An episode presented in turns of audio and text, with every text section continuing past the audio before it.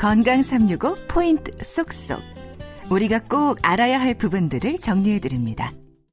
건강 365는 KBS 홈페이지와 유튜브 그리고 팟캐스트로도 서비스되고 있습니다. 골다공증에 대한 말씀 듣고 있는데요. 서울 아산병원 정형외과 윤필환 교수와 함께합니다. 교수님, 이 골다공증에 대해서 계속 이야기를 듣고 있는데요. 네. 여러 가지 많은 이야기들이 있지만 골다공증 하면 남성들은 대부분 어, 내병은 아니고 그 대부분 여성들의 질환이라고 생각하는 경향이 있는 것 같아요. 어떻습니까? 남성분들이 사실 골다공증이 흔하지 않은 것은 사실이고요. 그렇지만 남성 골다공증이 생기는 경우에는 여성보다 오히려 더 위험할 수가 있습니다. 어, 남성에서 골절이 생겨서 특히 고관절 골절이 생겨서 치료를 받는 경우에는 어, 너무 무서운 얘기를 말씀드리면 안 되지만 사망률이 오히려 여성보다 훨씬 더 높습니다. 아. 그래서 남성분들이 골다공증으로 진단을 받는 경우에는 더 적극적으로 치료를 받으셔야 될 필요가 있다고 봅니다. 그러니까 남성인데 골다공증 진단 받으면 이건 더 예후가 좋지 않을 수 있다. 어, 네, 맞습니다. 기억을 해둬야 되겠네요. 그리고 이 또 남성들에게 있어서 흡연도 영향이 있다 이렇게 얘기를 들었는데요. 네. 아까 모두에 말씀을 드렸었는데 남성 골다공증은 그냥 원인 없이 생기는 1차성 골다공증도 있지만 대부분 60% 이상이 2차성 골다공증입니다. 아, 그런 경우가 이제 위험 요인으로 저희가 분류를 하는 것이 과음과 흡연이 들어가거든요. 어. 아, 술을 과도하게 섭취하는 경우에는 조골세포라고 해서 뼈를 생성하는 세포의 기능을 억제하기 때문에 뼈의 생성을 억제하니까 당연히 골다공증이 생길 위험이 높아지는 것이고요. 그리고 저체중이거나 운동 부족, 또 남성 호르몬 부족 이런 것들도 남성 골다공증을 일으키는 원인이 될 수가 있습니다. 음, 뭐 흡연하고 술 얘기 나와서 또 여쭤보겠는데 함께 기호식품 또 이 커피도 있는데요. 커피는 어떻습니까? 네, 커피도 물론 논란은 굉장히 많습니다. 뭐 저도 많이 마시고 여러분들 많이 마시실 텐데요.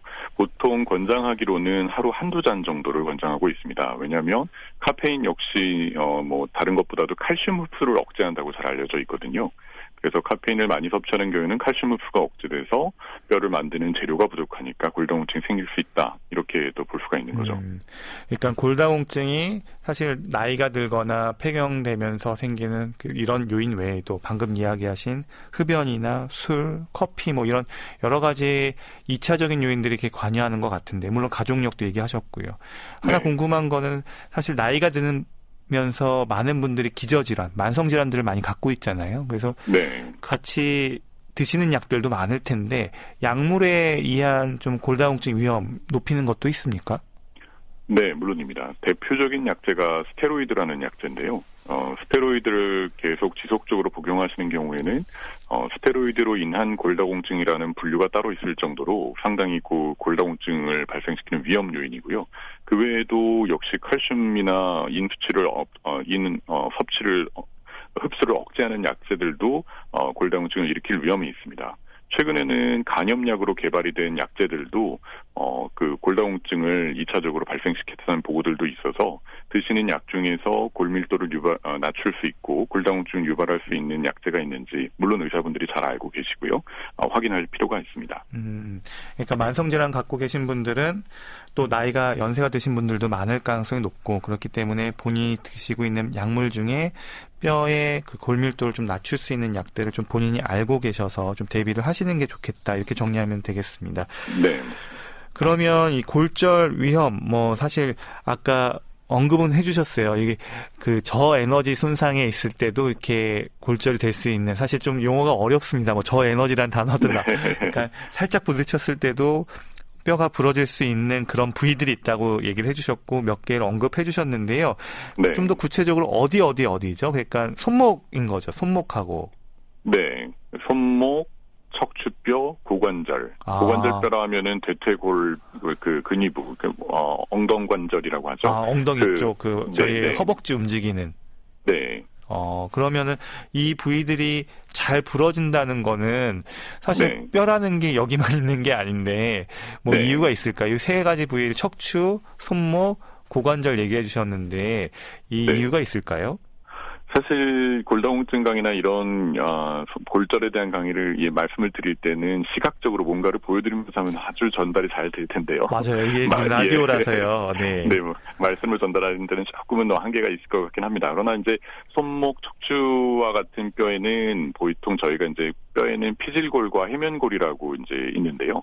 어, 해면골이 굉장히 풍부한 곳입니다. 그래서 골다공증이 생기게 되면 이 해면골에서 뼈가 없어지는 경우가 뼈가 소실이 되는 경우가 굉장히 많기 때문에 아, 골절에 취약해지게 되는 거죠. 다른 뼈 중에서도 어, 그쪽 부분이 피질골이 굉장히 얇고 해면골이 많아서 그쪽 부분이 어, 취약해지게 되는 겁니다. 음. 아, 고, 반면에 고관절 골절은 고관절은 그래, 그래도 이제 피질골이 어느 정도 있게 되는데 역시 다른 골 어, 부위에 비해서 어, 취약하기 때문에 또골 연령이 더 증가를 하게 되면 아, 고관절 골절의 발생까지도 있는 거죠. 음. 많은 분들이 이제 어느 정도 부딪혀야 도대체 저에너지 손상인가 이제 또 좀 맞아요. 아, 그것도 정말 궁금하더라고요. 누가 와서 부딪히면 부러지는 게 아닌가 이러시는데 그런 정도는 아니고요. 저희가 고에너지라는 것은 한 2층 이상 높이에서 떨어지거나 뭐 교통사고가 나거나 이런 아주 심한 손상을 고에너지 손상이라고 얘기를 하는 거고요.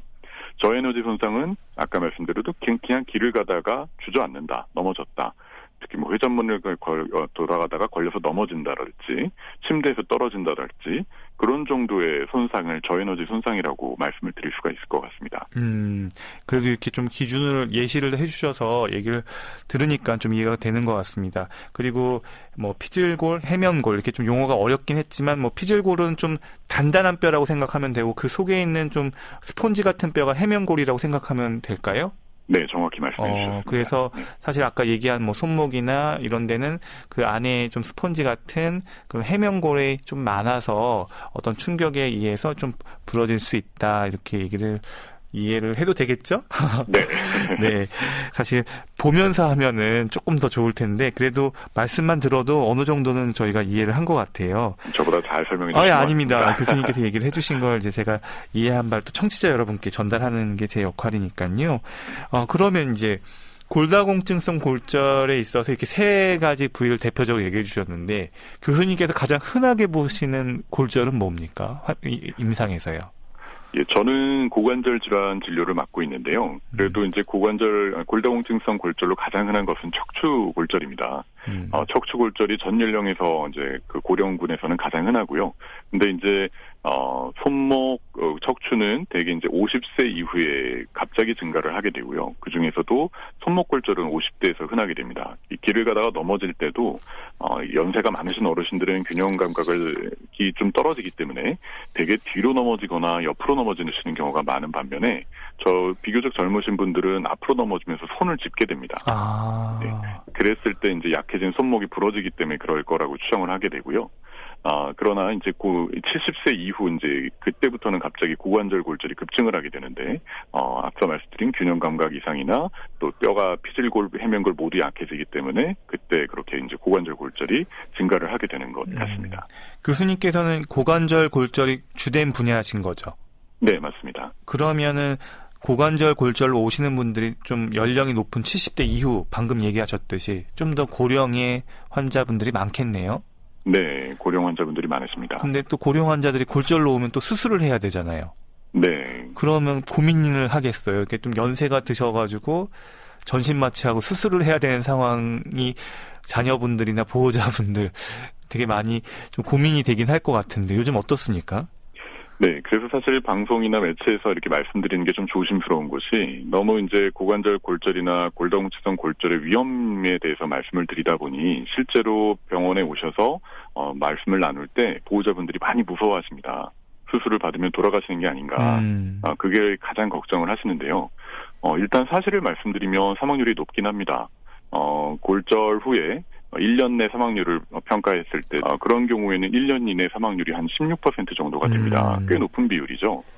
아, 그러나 이제 한 가지 아셔야 될 것은 그 수술을 하지 않으면 사망률은 더 급증을 하게 됩니다. 더 높아지게 되고 어, 사망률이 이 정도로 높다고는 하지만 대개 이제 기저질환을 갖고 계신 분들인 경우가 더 많고요. 대개는 치료를 잘 받으시면 매우 양호하게 잘 회복하시고 정상 생활로 복귀를 하십니다. 아 교수님 그 어르신들이 골다공증성 골절로 고관절이 부러졌을 때는 일단은 이게 응급 상황에 수술로 들어가는 거예요? 아니면 조금 기다렸다 수술을 해도 되는 건가요? 이런 것도 좀 궁금한데요. 예, 응급증 중에서도 이제 초응급이라고 볼 수는 없고 저희가 이제 대개 준응급이라고 분류를 하게 됩니다. 음. 아, 어르신들이 골절돼서 골절을 당하고 응급실로 오셨을 때가 저희가 가장 건강하신 상태라 이렇게 평가를 하거든요. 어. 아, 오래 누워 계시게 되면 그로 인해서 또 여러 가지 문제가 생길 수가 있고 병이 생길 수가 있기 때문에 가능한 한 골절을 발, 골절이 발생하고 나서 신속하게 치료받을 것을 권해드리기는 합니다. 음. 그러나 그 앞서 말씀드린 것처럼 기저질환이 있으신 경우에는 오히려 마취를 하거나 수술하는 과정에서 혹시나 또 잘못되실 수가 있기 때문에 뭔가 취약하거나 병을 갖고 계시거나 수술하는데 위험할 것이라고 판단이 된다면 꼭 급하게 하지 않고 그 기저질환을 먼저 치료를 하고 수술의 안정 상태가 될 수 있도록 평가한 후에 수술을 하기 때문에 며칠 정도 지연돼서 수술하시는 것은 크게 걱정하실 것은 아닌 것 같습니다. 압박골절, 척추 압박골절 같은 경우는 본인이 사실은 살짝 충격을 받고 그게 주저앉았어도 모르고 지나갈 수도 있잖아요. 뭐 너무 무딘 경우에. 근데 그렇습니다. 이 고관절 골절 같은 경우도 어르신들이 본인이 골절이 있었는데도 이게 모르고 지나갈 수 있나요? 이게 고관절 골절에서요.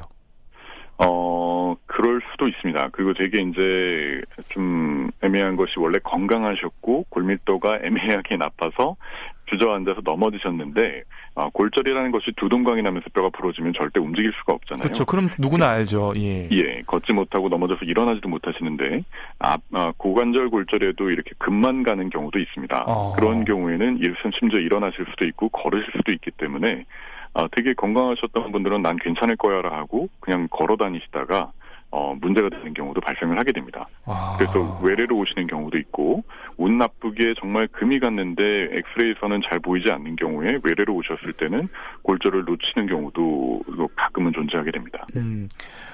어, 고관절이 부러졌을 때 그러면 수술로는 어떻게 치료하나요?